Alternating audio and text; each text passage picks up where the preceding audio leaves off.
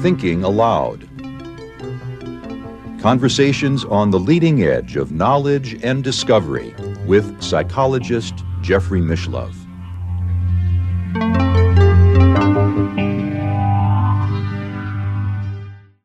Hello and welcome. I'm Jeffrey Mishlove. Our topic today is the Skinwalker Ranch and paranormal hitchhikers. And I'm delighted to be with Robert Bigelow, who is the former owner of the Skinwalker Ranch, the founder of the National Institute for Discovery Science that began research at the Bigelow Ranch and also the I'm going to say supervisor of the AAWSAP program, a program funded by the United States government that also involved research at the Skinwalker Ranch. AAWSAP stands for Advanced Aerospace Weapons Systems Application Program. Welcome again, Robert. Thank you, Jeffrey. Good to be back. It's good to be with you. The Skinwalker Ranch, when you first bought it, was relatively unknown. Now, it, I think the TV series on the History Channel is in its fourth season. Of course, all of that publicity uh, on the History Channel began after you sold the property. You, you were never really interested in uh, the kind of publicity that's been generated, but it it's become pretty famous at this point. Yeah, well, and it all started with a phone call from uh, a government guy, and um, he said, "You can, you can. Uh, I'm going to give you the phone numbers to validate and verify what I'm that I am who I say I am." So this turned out to be Jim Lacatski, mm-hmm. and um, and so he was a senior uh, manager for Defense Intelligence Agency, and um, he wanted to talk about the Skinwalker Ranch.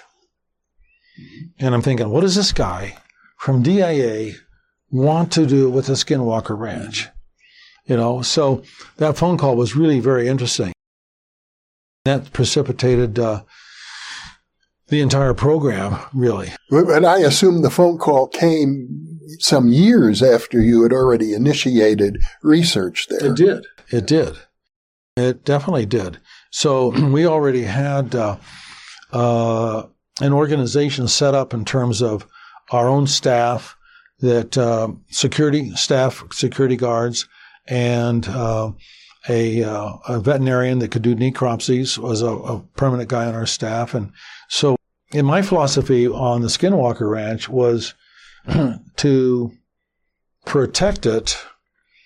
Um, in a sense, I was the I was the uh, groundskeeper in a way.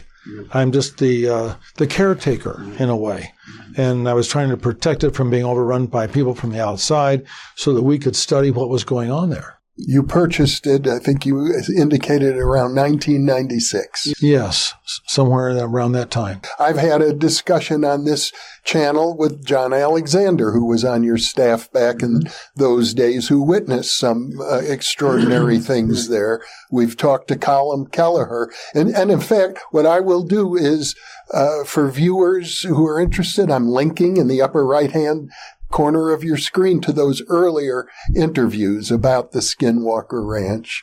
But uh, it's always associated with your name being the fact that you owned it for nearly 20 years.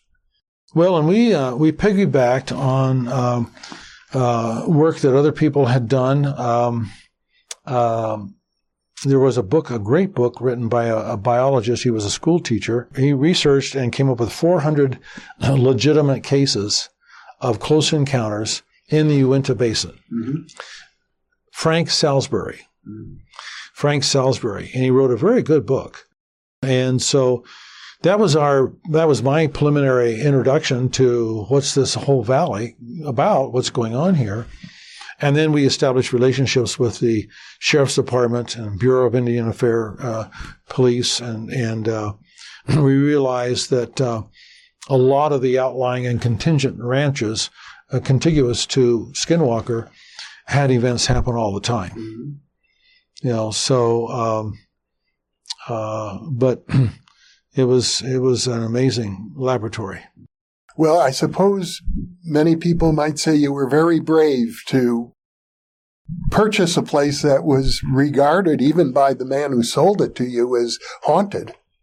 Well, he, he uh, Terry uh, Sherman was uh, a pretty courageous guy. He lived there for a couple of years or so, mm-hmm. and uh, had his wife and his children there, and uh, uh, had all kinds of things happen that would have scared a normal person off the property a lot sooner, mm-hmm. and um, and then with his wife getting fired from the bank and everything, and and just because she happened to mention to a couple of friends there what what she was going through, it was quite quite amazing. The sidebar stories that he would he would tell us, you know, and and uh, um, I think he came to NIDS and made a presentation. And, and you saw it as a research opportunity. Oh gosh, yes. Mm-hmm. And, and there were confirmations all over the place. Yeah not just from our own staff, but our own staff. You know, it's not fabricating things, but then of course neighbors and and police officers and sheriff's people. Mm-hmm. You know, and some of the sheriff stories were amazing. A couple in particular, unbelievable. But w- what was Lacatski's interest? It must be strange that you got a phone call from a man, a, a high-ranking manager at the Defense Intelligence Agency, saying, "We're interested in your haunted ranch." I think he was interested in the locomotive capabilities of UFOs. Mm-hmm. He, by uh, prof- professional training, was a rocket engineer. Mm-hmm. And I think uh, that had to be very intriguing for him as to how were these things doing what they were doing. I would agree that's a very interesting topic, but one would think that there might be better locations than than the ranch had a lot of paranormal phenomenon. UFOs, to my knowledge, were a small part of that. I, it is one of several locations in the United States that we had our eye on. Mm-hmm. In fact, before our program was canceled, I was getting prepared to have another location to either purchase it or make an arrangement to use it as another living laboratory. Mm-hmm. And it was within the United, there were two others yes. within the United States. Yeah. yeah. Which you didn't go ahead on. I'm no. So, so at the ranch, you, you'd already been observing for several years before Lacatski called you. Uh, one of the things I know that was associated with the property were cattle mutilations. Right.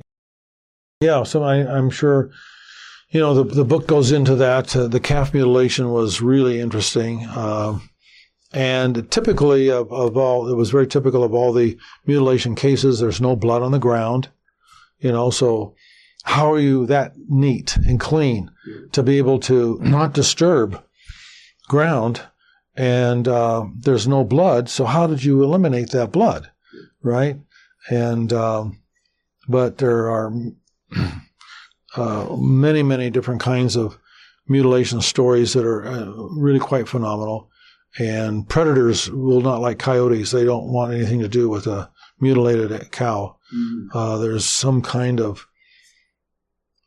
something they sense that keeps them up. They'll go, go so close, and then that's it. They won't they won't chew on it. so it's never a function of predators caused the initial cavities and, and incisions and so forth that were made. Um, they seem to be made with surgical precision, not with animal teeth. No, absolutely. And it, it, it's often said that it's the most successful crime because they have been in the thousands. And nobody has ever been caught. And uh, I mean, it was, to my understanding, the, the cattle industry saw it as a, as a real problem. Well, the ranchers sure have in different places. Like Terry suffered financially, mm-hmm. uh, seriously for for his cows being mutilated. Yeah. So th- that was a. It's a very serious mystery. Still remains an unsolved mystery, and and you had plenty of documentation of it at, at the ranch, but that didn't interest Lacatski particularly. I don't think so. I think that was a sidebar. Those kinds of things were sidebars. I think the spooks at uh, the, the, shadow figures walk through the rooms, through one wall and through an, to another wall. I think those were. I think my guess is he would have loved to get his hands on the propulsion topic. But spooks walking through walls or shadows that seem to walk through walls. And there are many other things I know that, that were observed, apparent poltergeist kinds of events, psychokinetic activity, but none of that would be particularly of interest to Lacatski either. Not in a direct kind of way. I think an ancillary kind of peripheral way yeah. it was, um, because he was still a scientist because he had curiosity. Yeah.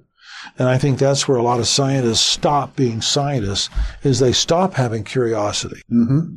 And maybe it's a function of they're intimidated by their peers yeah.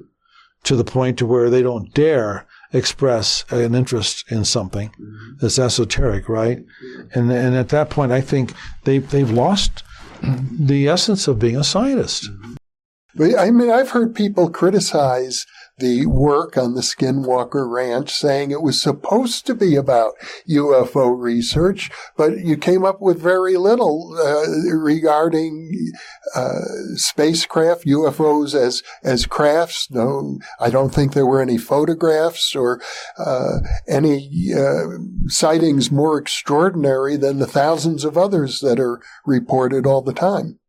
We began having a shift and from what Terry Sherman saw mm-hmm. was spacecraft and spacecraft demonstrations, oh. including the cattle mutilations, uh, but spacecraft demonstrations. You mean there were spacecraft associated in his, in his fields? In fact, we we were there uh, when uh, Davis and uh, Eric Davis, Eric Davis, and I think Colin was in the field at that time. I'm not sure when there was a spacecraft commingled in the top of cottonwood trees. It was blocking out some of the the limbs and some of the stars. Mm-hmm. And there was a telepathic exchange going on or broadcast to Eric mm-hmm. uh, at that time. But we had balls of light that would that would dance around, but we didn't have a proliferation though, like Terry Sherman did. It, but it shifted for us mm-hmm. more into um, the consciousness kind of of activity.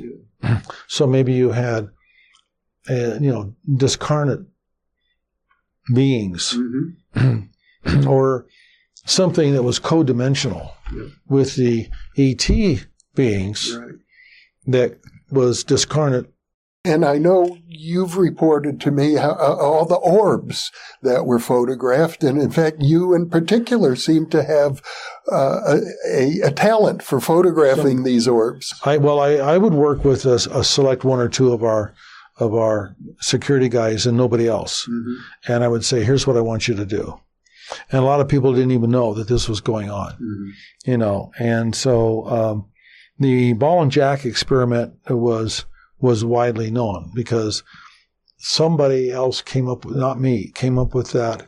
It might have been one of our security people, I don't remember. And that was a really good idea. And it worked. Mm-hmm. It was really acted upon. We took before and after pictures. And it was great how, you know, we had good control of the environment, but not enough to, to aggravate the performance. Like if you had cameras, you're aggravating it. Mm-hmm. So the ball and jack experiment, can you explain that for well, our viewers? So we got good sized jacks that were probably an inch square mm-hmm. and a ball the size of a golf ball, yeah. roughly. Uh, maybe, maybe a little smaller. And so our ranch manager and one of our security officers used the kitchen table in the double wide t- trailer to set it up. Yeah. So they arranged them in a circle mm-hmm. and they put the ball in the middle of the circle. Right. And we took a photograph. Mm-hmm. And um, they weren't done very neatly. And the reason we knew that is because after they were acted upon, we saw how neat, neatly they were set up. Okay. So they were set up so the ranch manager, security guy go outside. There's nobody else in the trailer. They wait 30 seconds and come back in. Nothing's been changed. They go back outside. They wait a minute. They come back in everything's changed. Mm. It's not a circle, it's a horseshoe. Uh-huh. The ball is outside of the horseshoe. All of the jacks were paired in color. In fact, when we did the before and after photographs, I I had uh, Charles had uh, photographs there, and I said, "Now look at these jacks. What do you what do you notice?" Mm. Well, he didn't make a comment too much, but I said, "Well, look, every single color is that we have pairs of colors, and they're all paired." It sounds as, as if it was some sort of an effort to really communicate. I think that's what demonstrations are. Mm-hmm. I think that you know you have a thousand different kinds or a million different kinds of demonstrations in the consciousness world, and I think all of that is a communication. Mm-hmm. It's it's not just oh here look at me I move something for you. It's I move something. Now figure out what it took to move it. Why did it move? How did it move? And so you start thinking about that and you realize, well, it's not in our physics, mm-hmm. you know, and, uh, it's, it's in, it's in another dimension is interacting in our dimension and with ease, mm-hmm. with impunity, with ease and, and any time yeah. and very powerfully. And I guess a very important thing to cover are uh, what are known as the hitchhikers, the, the yeah. people experience that you experienced. I did, and uh, we all did. Colin did. Um, all of the government people that we, all of them, all of them did, and too seriously. In in a sense that they weren't physically hurt. I'm trying to think of the wife and the two children. I, I don't think they were physically hurt. They were just co- under constant, being constantly traumatized mm-hmm. by so many really weird things manifesting. Creatures. Creatures, very weird, weird, weird things. Mm-hmm. And uh, and the other guys, these are people from different agencies, different military and you know different backgrounds. Mm-hmm. And our own program manager was on property for an hour, and he had a custom uh, demonstration for him. And the the thing that's neat about demonstrations is that you don't forget them because they're so unique and profound. If you look at the how and what it took and then you start to pay attention to more of other people's stories because you've had personal experiences. And you can trade stories, but you, but in their situation, you learn by their stories as to something that you haven't read about or encountered yourself personally. And that's what the whole, um, you know, the, the research and the adventure really is, is about learning. So there were government employees, military intelligence people who yeah. came out from Washington yeah. to visit this ranch in Utah. And when they returned to their homes in Washington, it seemed as if the types of phenomena that occurred typically at the ranch began occurring sometimes right in their homes. Yeah, and it wouldn't be that uh, that uh, things are repeated uh, uh exactly. Mm-hmm. That that hardly ever occurs that they're exactly repeated. Mm-hmm. And it also occurs when the phenomena feels like it, mm-hmm. when they want to, when it wants to. And um, also, like I would have somebody ready with a camera, mm-hmm. and I would say to him, "All right, now, when you just get the sense that you should, that so, the, the urge to go ahead and take that photograph and point it at a certain place, do it right then. Mm-hmm. Don't question it, just do it mm-hmm. as you have that that urge to do it, because something may be urging you mm-hmm. to do it. And he caught some, caught some amazing things. One, uh, an object lifting off of a dresser. Uh, one where the photons wouldn't go beyond the edge of the bed. Oh, yeah. He was laying in bed and took pictures. And there's a dresser and a mirror on the wall, mm-hmm. and the four feet of space between the end of the uh, footboard for the bed mm-hmm. and the dresser, photon stopped at the edge of the bed, and there was a very faint outline of something mm-hmm. beyond. But those photons should never have stopped that short a distance. It suggests the possibility of being able to detect whatever this presence is. Well, from him, but it's just uh, the lesson is the presence can tweak what you couldn't tweak on your camera. Yeah. And who could? Who can create a bar of light that's just light, Yeah. that's in, not in physical enclosure of any kind? My wife had that happen. And there are examples in the spiritualist literature as well. Those are really interesting lessons because you you can't stop these photons coming from your you know your lights in this room. Uh, th- these walls could be another ten feet out, and you'd still have some light that would Yes. that would show on a surface. Right. But boom, not right past here. No, you know. And then they would have like a full Sasquatch creature standing in the doorway, Yeah. filling up the entire doorway At their home in in the double wide. oh and oh on the property. Yeah. On the property. These things were done on property. I did a lot of experiments where I said, okay, um, here's what I want you to do there. And then I, we did one series where I was asking for things to show up in Las, uh, I was asking in Las Vegas Mm-hmm. for things to show up at the ranch Yes. And being witnessed by at least two people Mm-hmm. with the proof being a digital camera. Yeah. So they were orbs Mm-hmm. and they needed to be assembled. I was asking for certain geometries. Mm-hmm. and I got three out of four dead correct. Yeah. And the fourth one, I got cavalier, overconfident, and careless. Mm-hmm. My fault. And three uh, uh, four orbs were in the right position. The fourth one was not. Hmm. And I think that's why I lost my concentration, I lost my focus. Well, you have shown me images where it looked like there might have been hundreds of orbs in the picture. Oh, and even thousands. And I can't find the key picture. I've been looking for that picture to show you where one is so, it's, it's so bright, enveloping this man sitting on a chair who was sick, Yeah. complaining of being sick, and his partner was there with a camera. And, um, there's all darkness behind him. And there was no ambient light from moonlight or anything because in the, he- or outside this darkness, you could see the outline of maybe a tree or a building or something. It was just black, black, black. Mm-hmm. And then they're asking for help and kind of praying and so on. And all of a sudden, oh my gosh, it's so bright. You can't identify anything except light Mm-hmm. in a large area around him. And then it starts to get to where it thins out. Yeah. And out here, you can start to count some individual ones that aren't so clustered Yeah. that you can't count them. And was he healed? Yeah, he absolutely was right there on the spot.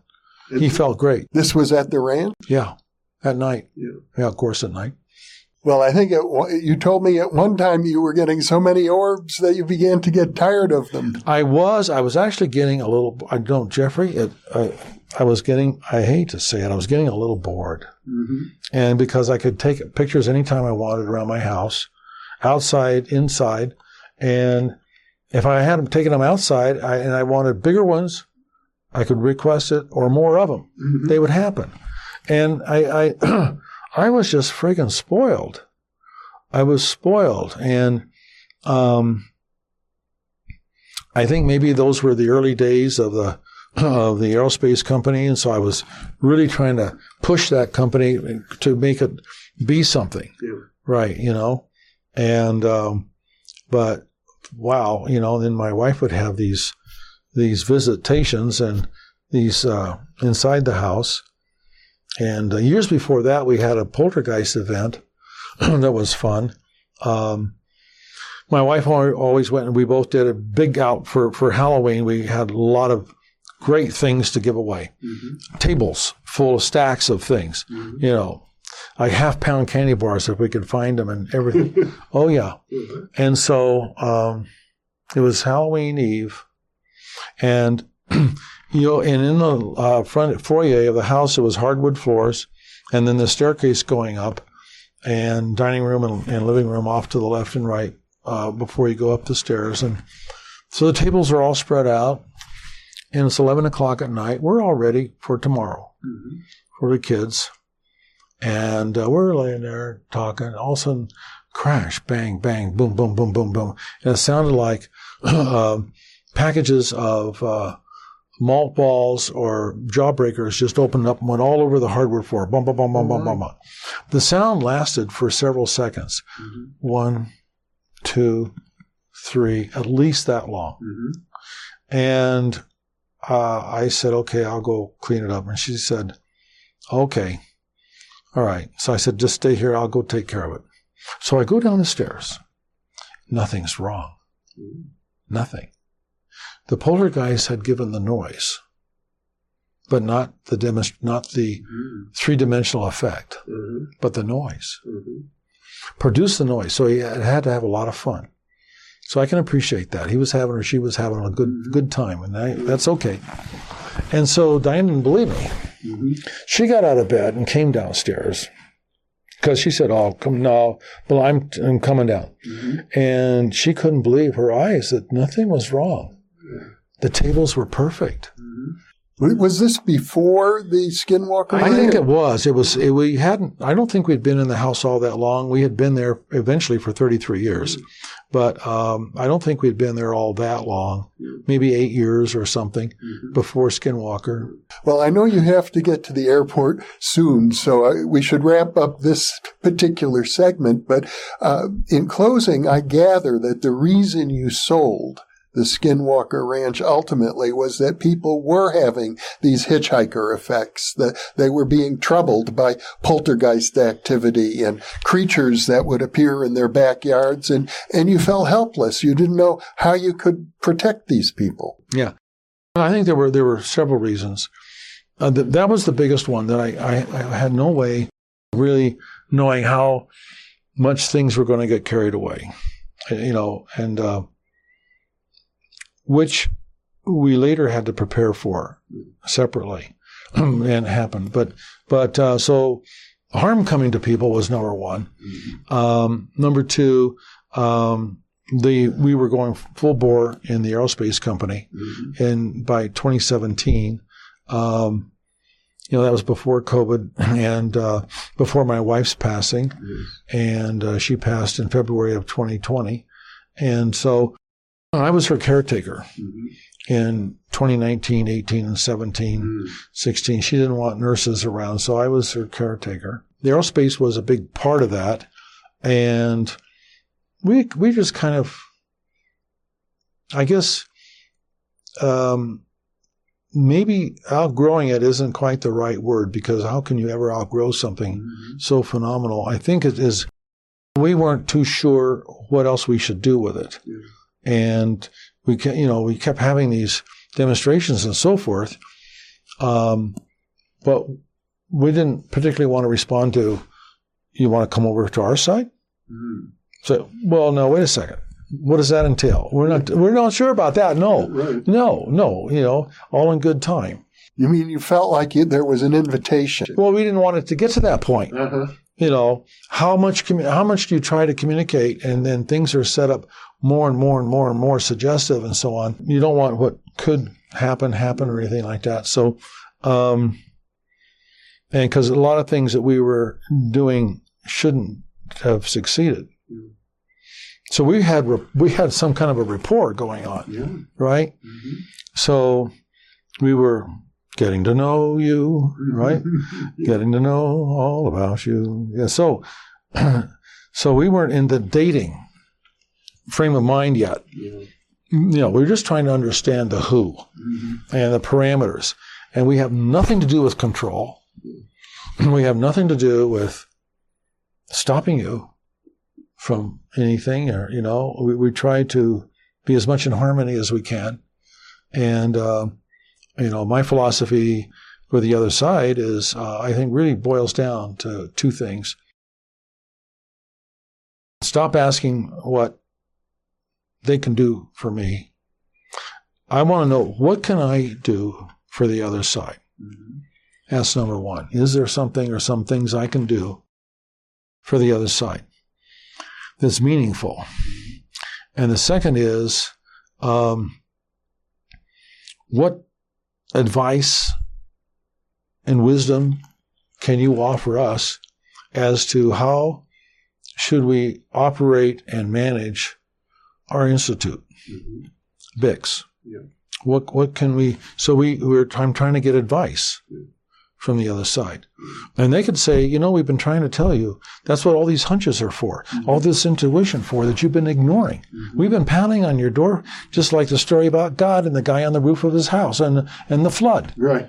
you know, and he's praying. Yeah. And finally, here comes a guy with a boat. And the guy says, No, I, I'm praying for God for help. And here comes another guy with a boat. And he says, No, I'm praying for God for help. Finally, no more boats. He says, You've forsaken me, God. Why have you forsaken me? And the voice says, What do you want? I just sent you two boats. so, but, you know, Well, Robert, this has been a great conversation. It's certainly a window into your world and into the world of the paranormal, a very important window. And I know we'll be back again with more interviews talking about the future. What can we learn from the other side and how can we, if at all, be of assistance to them? okay. So thank you. I look once forward to it. I look forward to it. Thank you for being with me, Robert. And for those of you watching or listening, thank you for being with us. You are the reason we are here.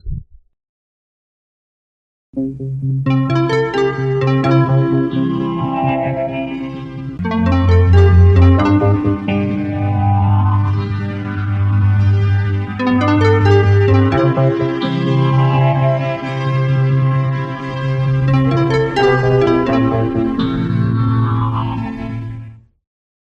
We've just released issue number two of the New Thinking Allowed quarterly magazine. You can download a free copy at the New Thinking Allowed Foundation website, newthinkingallowed.org. I imagine that by now many of you already realize that in conjunction with White Crow Books, we've just launched the new Thinking Allowed Dialogues book imprint, and our first title is is there life after death?